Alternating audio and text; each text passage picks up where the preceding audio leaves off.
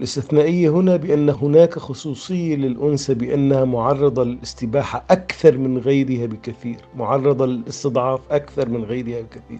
فأنثى وطفلة يعني هذه جرائم متكررة قتلا أو غير قتل هناك يعني معرضة لمظالم كثيرة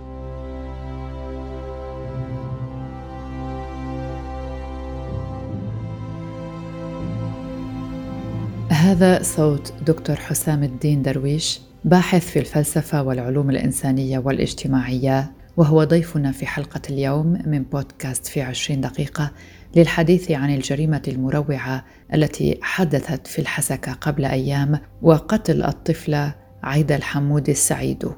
أهلا بكم معكم براء صليبي وهذا بودكاست في عشرين دقيقة.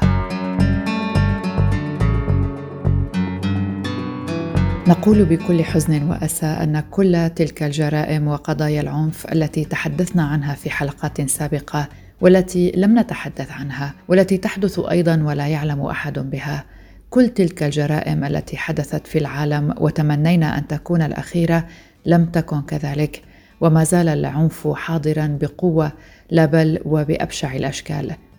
اليوم سنتحدث عن جريمة جديدة حملت عنوانا معتادا وحجة وهية ومكررة بذريعة الشرف. في جريمة وحشية قتلت فتاة على يد عائلتها بمشاركة الأب والأخ وآخرين وذلك في محافظة الحسكه شمال شرق سوريا. الجريمة التي حدثت قبل أيام يوثقها تسجيل مصور يظهر فيه مجموعة أثناء تنفيذ الجريمة بعدما اقتادوا الفتاة إلى منزل مهجور في ريف الحسكة. وبينما الفتاة تتوسل يطلب أحدهم توجيه الرصاص إلى رأس الضحية التي لم تكن قد لفظت أنفاسها الأخيرة بعد. وقد ذكر عدد من المواقع الإخبارية أن الفتاة في عمر الستة عشر عاماً بينما أكد مركز توثيق الانتهاكات في شمال سوريا أنها في عمر الثامنة عشر.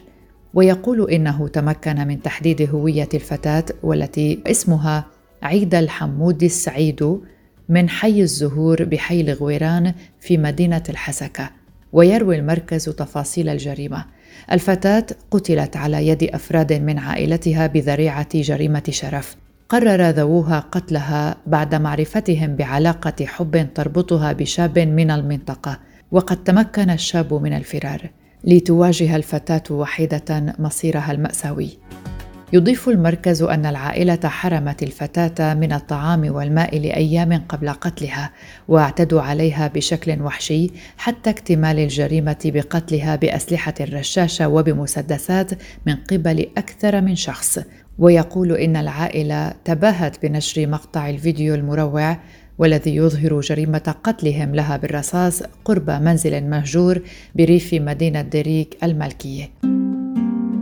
بدوا سعداء بجريمتهم وهم يتناوبون على التنكيل بجسد الفتاة الضعيفة الخائفة وينال كل واحد من الأشخاص الأحد عشر الذين شاركوا في الجريمة نصيبه من دمها قبل أن نخوض في الحادثة وفي تفاصيل ما يتعلق بجرائم الشرف معنا الأستاذة المحامية مها النعيم حكت لنا كيف يمكن أن نعرف جريمة الشرف لنفهم بالضبط عن ماذا نتحدث هنا؟ جريمة الشرف هي فعل انتقامي موجه للنساء وجريمة قتل بيرتكبها أحد الأعضاء الذكور في أسرة ما أو قريب ذكر لذات الأسرة بحق أنثى. ببرر هالقتل بدوافع شخصية بتتعلق بالنوازع العاطفية لإله وبيرتكب هالشي لعدة أسباب.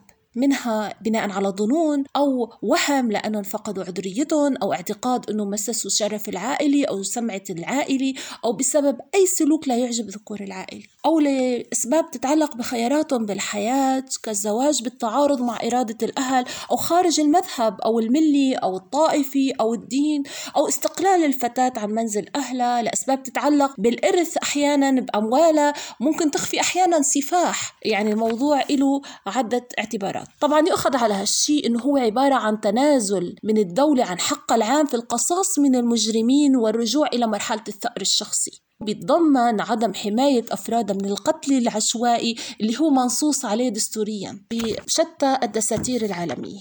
فهو يعد من أقصى أنواع العنف ضد المرأة لأنه بيتعارض مع حق الحياة المقدس اللي هو مبدأ دستوري طبعا كذلك. وطبعا تبرير هذا النوع من الجريمة هو بمثابة التربي الخاص به لعدم وجود رادع لإلى سواء رادع قانوني أو رادع اجتماعي فيما بعد يحد منه من الغريب إضفاء صفة الشرف طبعا على هذا النوع من الجرائم ومصطلح جريمة الشرف إضفاء جانب أخلاقي على هذا الجريمة بيمثل آه، تناقض كبير. فكيف للشرف اللي بيمثل القيمة السامية للفرد بالتزامه بالمبادئ والمثل العليا؟ كيف له أن يتوافق مع الجريمة اللي بتمثل التعبير الحقيقي لمدى الانحطاط الأخلاقي أو القانوني لدى الفرد والمجتمع؟ وهون بيكمن التناقض فالشرف كقيمة معنوية لا يمكن أنه يكون دافع لارتكاب أي جريمة. لأنه ما في شرف بالجريمة. بمعظم المجتمعات المتحضرة بسمي هذا النوع من الجرائم هو جرائم الانتقام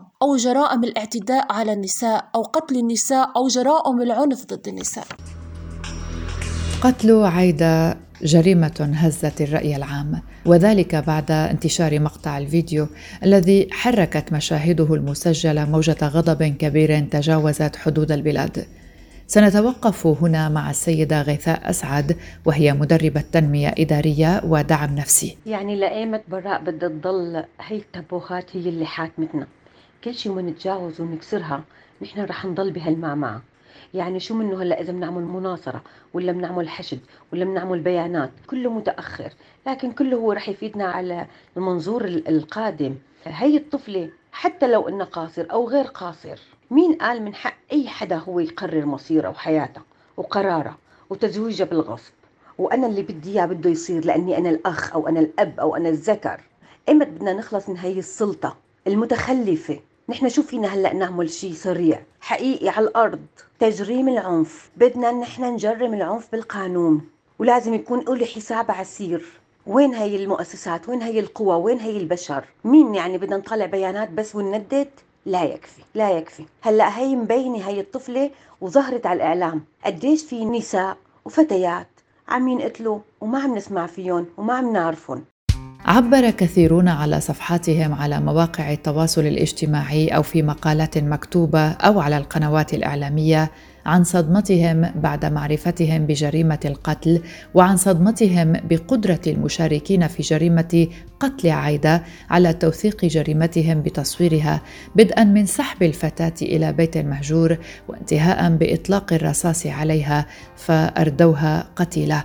كما تصدر هاشتاج فتاة الحسكة وهاشتاج حق فتاة الحسكة. الأمر الذي لم يعجب كثيرين فبعضهم رأى أنه لا يجب الإشارة إلى جريمة بنسبها إلى مكان محدد أو ما رآه البعض الآخر أن ذلك تهميش لحق الفتاة بعدم ذكر اسمها بشكل صريح والإشارة إليها ورفض آخرون أن يتداول الموضوع أصلا على شكل هاشتاج فقط كغيره ويمضي بعد أيام. دكتور حسام الدين درويش. باحث في الفلسفة والعلوم الإنسانية والاجتماعية في جامعتي لابزيغ وكولونيا الألمانيتين. وهو ضيفنا في حلقة اليوم كما ذكرت في بداية الحلقة. سيحدثنا عن هذه الجريمة المروعة وعن الجرائم المشابهة التي نسمع عنها بين الوقت والآخر. بصراحة مجرد أنه أي حدا يشوف الفيديو قتله أو يسمع بس بعض تفاصيل قتله يعني ممكن الشخص يقول أنه لا حاجة لأي تعليق. ببساطة جريمة لا يتحملها لا قلب ولا عقل وبالفعل يعجز اللسان عن وصف مدى بشاعته. بس مع ذلك رح أحكي ب... بأربع نقط أساسية. النقطة الأولى أنه تبدو هذه الجريمة من ناحية أولى جريمة عادية جدا ومن ناحية ثانية جريمة استثنائية. يعني هي جريمة عادية لأنه مو أول فتاة ولا أول شخص ولا أو يعني بنت ولا أول امرأة تقتل بهذه الطريقة وبهذا الاسم الملعون حاليا جريمة الشرف. يعني تكرار الحادثة يجعل لها عادية. لكن مع ذلك يبدو أن هناك استثنائية في هذه الحادثة. كل حادثة من هذا النوع استثنائية حتى لو تكررت مئات المرات أو آلاف المرات لكن الاستثنائية هنا ليست فقط أن جريمة قتل بهذه الطريقة ثلاث أشخاص أخوة يعني أخوتها يقومون باستباحتها والاستئساد وال... بكل هذا الهدوء بكل هذا البرود وبكل هذا الفخر وبكل هذه العلنية. لكن إضافة أن قتل أي إنسان بهذه الطريقة لكن هي كمان طفلة أمر فظيع في استثنائيته وبوصفة أنثى. الاستثنائية هنا بأن هناك خصوصية للأنثى بأنها معرضة للاستباحة أكثر من غيرها بكثير معرضة للاستضعاف أكثر من غيرها بكثير. فأنثى وطفلة يعني هذه جرائم متكررة قتلا أو غير قتل هناك يعني معرضة لمظالم كثيرة. المسألة الثانية بتتعلق بمسألة أنه حتى الآن في ثقافتنا الشرف مرتبط بمسألتين ما فيهم أي شرف. المسألة الأولى بجسد الأنثى. أو ما يسمى بالعرض هنا لكن شرف أيضا جسد أخته أمه بنته زوجته هذا هو شرفه. المسألة الثانية مرتبطة كمان بشيء عضوي لكن هو النسب. أن أنتسب إلى أب وجد وقبيلة وعم وأسلاف وإلى ما هنالك. مسائل يفترض أننا تجاوزناها وأنه ينبغي أن نتجاوزها. يعني المشكلة باسم هذا الشرف المزعوم يتم استباحة الكرامة يتم استباحة الأفراد يتم استباحة الآخرين. بصراحة يعني يعني هناك حديث دائم عن أن المجتمعات تنتقل من قيمة الشرف هذه التعيسة بهذه السلبيات الكبيرة التي ليس لها فيها أي شرف. يعني شرف الإنسان بفعله بأخلاقه بإنجازاته إلى آخره. إذا ما انتقلنا لمسألة الكرامة لمسألة أنه كرامة الفرد تحل قيمة الكرامة محل الشرف مسألة تكون كثير سيئة. النقطة الثالثة هي مسألة العلنية والوقاحة في ممارسة الجريمة. يعني لم يتستروا على الجريمة وإنما تفاخروا بإظهارها. وهذا له دلالتين. من ناحية أولى هناك جزء من هذا المجتمع. ليس يقبل فقط هو يتقبل هذا النوع من الجرائم وهذا شيء مؤسف لكن لم يكن لهم أن يفعلوا ذلك لولا أن غياب الدولة غياب القانون غياب دولة القانون وهي غائبة منذ عشرات السنين في سوريا. وبالتالي يمكن لهذا التشبيح لهذه لهذه الممارسات الأسدية بمعنى ما أن تمارس. النقطة الأخيرة اللي حابب بس أقولها مسألة هي مسألة جزء من المجتمع ما زال ليس فقط يقبل ويتقبل. يعني هناك أشخاص يعني كتبت على صفحة عن شخص حاصل على ماجستير في الشريعة الإسلامية قال أنها جريمة لكن قال أنها حمل الفتاة المسؤولية وما أسماهم بمنظمات النسوية وكذا وتمنى أن تكون جريمة رادعا لمن؟ للفتيات الأخريات اللواتي لا يستمعن إلى كلام الأهل ولا يطعن كلام الأهل وإلى ما هنالك لم يتحدث عن أو ليس هناك حديث عن أنه يجب ردع هؤلاء. هؤلاء قدر لا يمكن إلا قبوله وتقبله. اللي خليني أقوله بالأخير إنه هذه المسائل ليست مرتبطة لا بصميم الدين لربطها بالدين وكذا بالعكس يعني لا يوجد أصلا نص ديني يبيح يعني ممارسة مثل هذه الجريمة بأي طريقة كانت. ولا حتى بالأعراف القبلية يعني ولا أخلاق الفرسان تبيح هذا الاعتداء الوحشي اللي صار. اللي صار ببساطة يعني هي شريعة غاب في ظل عدم وجود دولة وعدم وجود قانون. وفي ظل هذا الغياب دائما تنفلت أو تظهر أسوأ ما لدى البشر. يعني أختم وأقول هنا بأن الثورة أو الاضطرابات بشكل عام ومن الحروب والأزمات وكذا تظهر أسوأ ما لدى البشر وتظهر أفضل ما لديهم. وقتل هذه الفتاة بهذه الطريقة هو يعني هي إحدى الأشكال التي يمكن القول بأنها أسوأ ما يمكن أن يكون لدينا ظهر بهذه الطريقة. همرين علي من هيئة الداخلية في الجزيرة قالت في لقاء لراديو أراتا. وسر اواوي دجي فيديوهات بزانا بون هاتنا تشكرن هاتنا بلا كرن يعني ام جوكي دستي اندرون ين جوكي هيزن أو لهيا هندرين تشكسي فا فيديوهاتي جوهاتي تقول همرين بأن هذا الفيديو تم تصويره بشكل مفصل وبشكل احترافي وبقصد النشر. تقول بأنهم في الوزارة الداخلية التابعة للإدارة الذاتية في الجزيرة يدينون ويستنكرون مثل هذه الجريمة. وكل من ظهر في هذا الفيديو سيتم توقيفهم وذلك لثلاثة أسباب. اولا التحريض ثانيا كل من في الفيديو يتحدثون ولا يوقفون هذه الجريمة وثالثا كلهم شهود عيان ومشتركين في مثل هذه الجريمة. هذه الجرائم في أغلب قوانين الدولة تكون إعدام لكن لأنهم في الإدارة الذاتية لا يوجد إعدام فمثل هذه الجريمة سيكون حكمها المؤبد. ما يعني أن كل من ظهر في هذا الفيديو بحسب قولها سيحاكم بتهم تحريض الناس على جرائم الشرف والمشاركة في الجريمة نفسها. السيد عوض الجشي المقيم في لبنان لديه رأي حول الطريقة التي تناولت بها بعض الجهات أو الأشخاص حادثة قتل عايدة. هذه القضية هي جريمة ضد الإنسانية تحمل في طياتها تساؤلات كثيرة. من ضمنها أن أي حرف لهذه القضية عن مضمونها الذي هو جريمة يرتكبها أشخاص أحيانا لا يشعرون بالذنب نظرا للبيئة التي عاشوا فيها. أو لجهل وعدم معرفة أو دراية بمفهوم الحياة. هذه القضية أو الجريمة التي لطالما يشهد العالم العربي الكثير منها ضد أطفال من تعذيب أو قمع أو قتل أو استغلال بحاجة إلى تسليط الضوء عليها للاستفادة من مجرياتها بحيث يعمل القيمون في أي بلد على استحداث برامج تثقيفية في المدارس التي من شأنها تثقيف الجيل الحديث وتأديبه على كيفية التعاطي مع الآخرين وعدم سلب حقوقهم والتنويه إلى العقاب وإلى ما هنالك. اليوم قضية الطفلة الفاجعة فتحت الباب على عدة أمور منها أولا إذا كان الجاني تحت السن القانوني فكان بحاجة إلى تثقيف وتعلم. وثانيا إذا كان فوق السن القانوني فليعاقبه القانون على فعلته حتى يكون عبرة لمن تسوله نفسه سلب حياة الآخرين. وإن كانت هذه الجريمة تحت أي مسمى إن كان تقاليد أو عشيرة. فيما يخص الطفلة هناك جريمة ضد الإنسانية سواء كان الأطفال أناثا أو ذكورا. ولم ننم على وقع جريمة قتل عايدة حتى استفقنا على خبر جريمة جديدة. فقد قالت مصادر محلية في الحسكة إن والدا قتل ابنته خنقا بعد أيام من جريمة عايدة. الطفلة آية خليفو ستة عشر عاما خنقت بيد والدها أيضا بذريعة الشرف.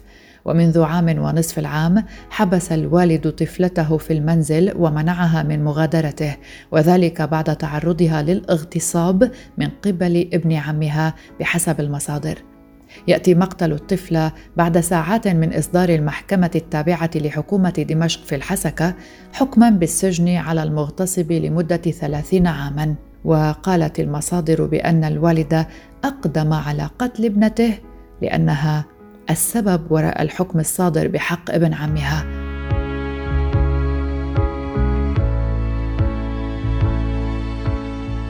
سنختم حلقة اليوم مع السيدة فاتنة عبارة ناشطة إنسانية وعضوة في منظمة مساواة ونساء ديمقراطيات وهي مديرة برامج بالمركز السوري للتنمية المستدامة. قالت لي أنا خائفة جدا. عندما سمعوا أهلي خبر بنتي الحسكة وقالوا كفوا كفوا سلمت أيديكم. هكذا حدثتني فتاة وخافت خافت كثيرا أن يكون مصيرها كمصير ابنة الحسكة. لقد تعمدوا نشر هذا الفيديو لإشهار غسل العار لعيد الحمود السعيد.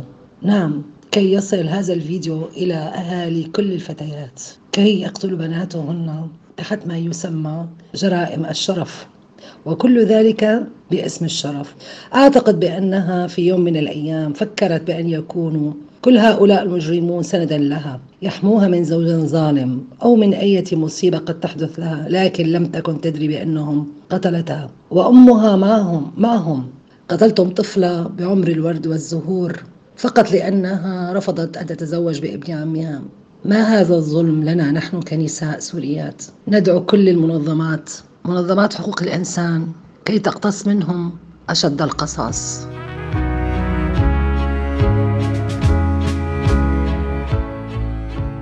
تم توثيق 19 جريمة شرف معلنة ارتكبت خلال العام الحالي في سوريا.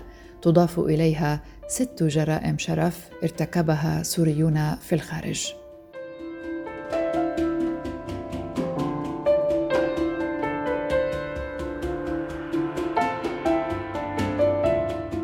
هذه كانت حلقة من بودكاست في عشرين دقيقة. شاركتني في الإعداد صديقتي وزميلتي الصحفية يالا فهد.